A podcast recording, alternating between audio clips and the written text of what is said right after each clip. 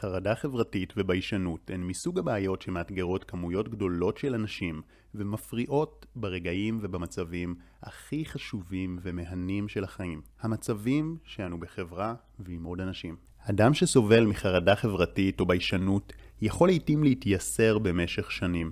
אך האמת היא שהסבל הזה הוא לגמרי לחינם. כיוון שיש שיטות בדוקות להתגבר על חרדה וביישנות. ובמאמר אתן לכם 11 שיטות שעובדות בוודאות ויעזרו לכם למוסס את החרדה החברתית או כל לחץ חברתי אחר ולבנות ביטחון עצמי חזק. כמו כן, אשתף אתכם לראשונה בסיפור האישי שלי עם חרדה חברתית. לפני הכל, חשוב להבין שהבעיה עם חרדה חברתית ובכלל לחצים חברתיים, והסיבה שבדרך כלל קשה עד בלתי אפשרי לצאת מהם, נובעת מכך שברגע שהאדם מאמין שהוא ביישן ולא טוב עם אנשים, ברגע שהוא מריץ לעצמו בראש סרטים רעים על מה יתרחש אם יפתח את הפה, כל האמונות הללו נוטות להגשים את עצמן. כיוון שמה שיקרה לאותו אדם זה שמראש הוא יימנע מסיטואציות חברתיות. וגם כאשר כן יגיע כבר לאירוע חברתי, הוא ימעט לדבר ולהשתתף, ובמקרים הנדירים שיעזור אומץ ויפתח את הפה, הוא יעשה זאת בצורה חסרת ביטחון. כתוצאה מכך, התקשורת שלו מול אנשים תהיה דלה ולא איכותית, ואז הוא יאמר לעצמו, הנה, זה סימן לכך שאני באמת ביישן. עם השנים, ההתנסות שלו במצבים חברתיים תמעט עוד ועוד, ועקב ההתנסות המועטה, המיומנויות החברתיות שלו באמת יהיו פחות טובות. ואז הוא בכלל יגיד לעצמו, הממ, נו, תמיד הייתי ביישן. זה גנטי ומולד, אני לא יכול להשתנות. בפועל, זו שגיאה איומה. בפועל שינוי אפשרי, וברגע שמבינים את השגיאה הזו ומיישמים את 11 השיטות שבמאמר וכלים נוספים, אפשר לצאת מהמעגל ההרסני של חרדה חברתית וביישנות. על מנת להוכיח לכם עד כמה שינוי אפשרי, אשתף אתכם בסיפור האישי הלא קל שלי. ואחר כך נעמיק עוד בהבנה של מהי חרדה חברתית, מה הגורמים שלה, ולבסוף נציג את 11 השיטות שיאפשרו לכם לפתור אותה לתמיד. שווה להישאר. מאז שאני זוכר את עצמי, בגן ובכיתה א', הייתי ביישן ועם חרדה חברתית חזקה. אני זוכר את ההפסקות בבית הספר. הצלצול שמכריז על יציאה להפסקה מגיע, וכל הילדים שמחים, עליזים, מיד רצים לשחק בחוץ. ורק אני מחכה דווקא לצלצול שמכריז שההפסקה נגמרה. כי ההפסקה הייתה השלב שבו הייתי אמור לשחק עם ילדים אחרים, וזה היה מפחיד. הייתי אוכל את הסנדוויץ' כמה שיותר לאט, כדי שתהיה לי תעסוקה מסוימת, ולא אאלץ לצאת ולתקשר עם ילדים. והיה לי רק חבר אחד טוב שאיתו השתדלתי לבלות את רוב הזמן. ושתבינו עד כמה החרדה החברתית שלי הייתה חזקה, אספר לכם שרוב הזמן בתקופה הזאת הייתי מנוזל. כנראה זה גם היה קשור למצב הרגשי. אבל למרות זאת, לא העזתי לקנח את האף ליד אנשים, וכשהייתי נוסע באוטובוסים, הייתי יכול לנסוע נסיעות ארוכות ולסבול, אבל לא לקנח את האף שזו פעולה כל כך פשוטה. אחר הצהריים, בבית, בקיבוץ, לא היה טוב יותר. הייתי מסתכל על הדשא הגדול מהחלון, ומחכה שילדים יצאו החוצה ואוכל להצטרף. רציתי לשחק איתם, אך התביישתי ליזום ולהזמין בעצמי. יום אחד, בכיתה ד', הכל השתנה, אבל לא לטובה. זרקתי הערה מצחיקה, הוציאו אותי מהכיתה, כולם צחקו, ואחר כך נתנו לי כיפים. אמנם הרגשתי נורא וידעתי שאחטוף על כך, אבל האישור החברתי היה שווה הכל. התחילו שנים של הפרעות בכיתה. הייתי ליצן וחצוף, כי זאת הייתה הדרך שמצאתי לקבל תשומת לב חברתית. זו הייתה תקופה של סבל עצום, עם רגעי אושר קטנים ומזויפים של אישור חברתי. מרוב החרדה החברתית וחוסר היכולת ליצור קשרים על דרך החיוב, מה שנשאר לי היה דרך השלילה. אפילו שבכיתה כולם היו צוחקים מהשטויות שלי, ואולי אפילו חשבו שאני נועז, לא באמת הייתי מקובל, ובוודאי שלא הייתי נועז. אני זוכר לדוגמה את המסיבות הראשונות של השכבה, שהלכתי אליהן רק כדי לא להרגיש חריג, אבל לא נהניתי אפילו מדקה אחת. הסיטואציה הלחיצה אותי, ורק חיפשתי מישהו ביישן כמוני, שאוכל לשבת איתו בצד ולהעביר את הזמן. ללכת לדבר עם בנות שנראו מושכות בעיניי, על כך אפילו לא חשבתי באותה התקופה. רק לדמיין רעיון כזה היה מעלה בי חרדה.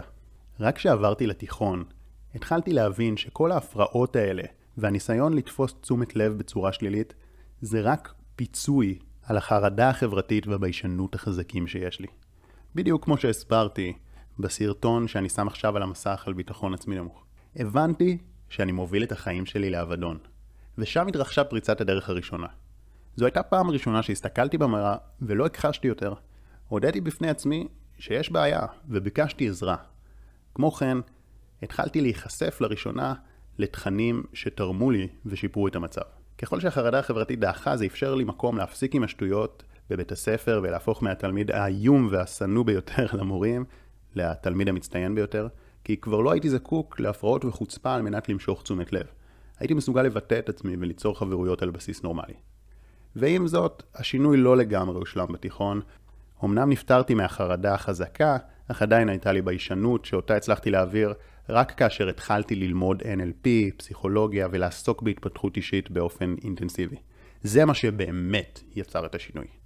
האמת שאפילו היום ניתן לומר שאני טיפוס מופנם, שאוהב שקט ומעדיף להיות עם האנשים הקרובים רוב הזמן ולא בהמולה, אך אין ספק שאין לי חרדה חברתית ואני יכול בקלות להכיר אנשים חדשים וליזום קשרים. אין לי קושי להתבלט או לבטא את עצמי וגם לא לבטא את עצמי מול אלפי אנשים וגם לא להרצות מול קהלים גדולים. אין לי שום בעיה עם זה. והדבר הזה לא התרחש במקרה ולא התרחש ביום אחד. היו מספר עקרונות מאוד ברורים שהובילו אותי לשם, ובלעדיהם עדיין הייתי נשאר ביישן. סגור ומתקשה להכיר אנשים. בסדרת הסרטונים המקיפה הזאת אנחנו נבין את העקרונות האלה ונסדר אותם ב-11 שיטות וטכניקות ברורות ליישום, כך שאחרי שתצפו בסרטונים בוודאות תוכלו ליצור שינוי דרמטי ומהיר. אך לפני הכל מאוד חשוב להבין לעומק מהי חרדה חברתית ומה גורם לה. אז בגדול, חרדה חברתית היא פחד חזק ממצבים חברתיים שונים. בדרך כלל החרדה והפחד מתעצמים בסיטואציות בהן אנו עומדים בפני סכנה של ביקורת או דחייה, כגון עמידה בפני קהל או קבוצות גדולות, היכרות למטרות רומנטיות, ובאופן כללי מפגש עם אנשים חדשים. הסובל מחרדה חברתית לרוב יחשוש שהתנהגותו תפורש על ידי אחרים באופן שלילי, דבר אשר יגרום לאנשים לצחוק עליו, לבקר אותו או לדחות אותו. אך למעשה, האדם היחיד שמפרש את הסיטואציה באופן שלילי זה האדם החרד עצמו. במקרים קיצוניים, החרדה החברתית גורמת ממש להימנעות ממצבים ואירועים חברתיים. ברמה הקלה, ההימנעות היא רק מדיבור בפני קהל או מהיכרויות רומנטיות, וברמה הקשה החרדה מתעוררת אפילו מלאכול ולשתות ליד אנשים. אז בואו נדבר על שלושה הסברים למה יוצר את החרדה החברתית. נתחיל מההסבר האבולוציוני. אבינו, כשאדם סובל מחרדה חברתית, מידת הביישנות והחרדה אינם פרופורציונליים לסכנה האמיתית הנשקפת לו. כי הרי אפילו אם יבקרו אותנו, יצחקו עלינו או ידחו אותנו, מה כבר יקרה? ברוב הגדול של המקרים, כלום. אז למה בכל זאת אנשים מגיבים בחרדה? ישנם מספר הסברים.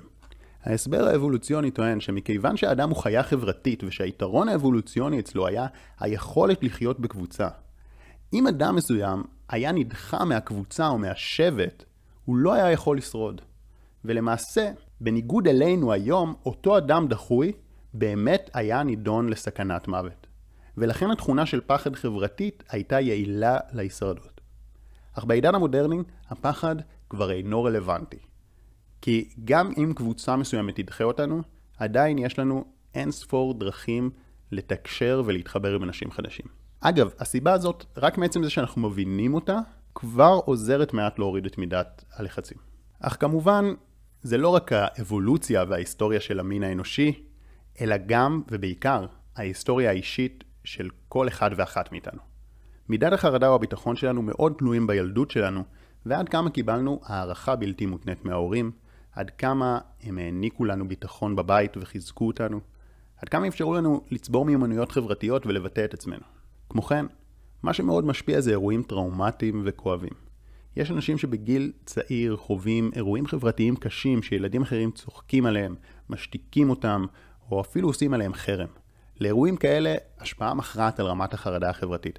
אך בהחלט אפשר לטפל בזיכרונות האלה ולשחרר את המטענים הרגשיים שיצרו את החרדה, ואנחנו נדבר על זה לעומק באחת השיטות שתהיה בסדרת הסרטונים הזאת. עכשיו, יש מי שיטענו שחרדה חברתית היא בכלל עניין גנטי ומולד, בעוד שאפשר למצוא לכך הוכחות מחקריות מסוימות. מה שחשוב להבין זה שגם אם לגנטיקה יש השפעה, מדובר בהשפעה נמוכה, ובוודאי שלא בהשפעה מוחלטת. ולכן מיותר עד חסר טעם להתעסק בשאלה האם החרדה נובעת מגנטיקה.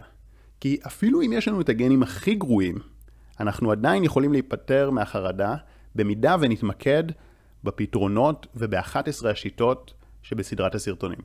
לעומת זאת, אם נאמין שיש לנו אופי ביישן וחסר ביטחון, האמונה הזאת תגשים את עצמה כמו שהסברתי בתחילת הסרטון. אוקיי, אז בסרטון הזה הבנתם לעומק מהי חרדה חברתית, מהם המנגנונים שלה ואיך היא נוצרת.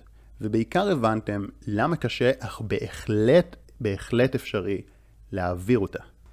בשני הסרטונים הבאים אנחנו הולכים ישר לפרקטיקה ונלמד את 11 השיטות האפקטיביות והבדוקות להתגבר על חרדה חברתית ואנחנו נסביר אותם היטב ולעומק. הקישור לסרטונים האלה נמצא עכשיו על המסך וגם בתיאור של הסרטון למטה. כמו כן, בקורס הדיגיטלי שלי, NLP לביטחון עצמי, אני נותן המון כלים עוצמתיים וחזקים שמאורגנים לכם בדיוק בסדר הנכון, ומאפשרים להעביר את החרדה החברתית והביישנות באופן מוחלט. לחצו על הקישור למטה כדי לקבל פרטים על הקורס.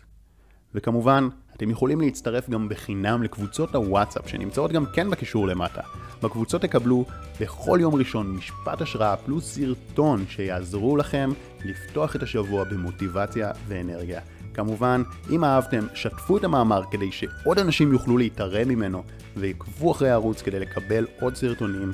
מאחל לכם חיים שלווים, מלאי ביטחון והערכה עצמית. שחר כהן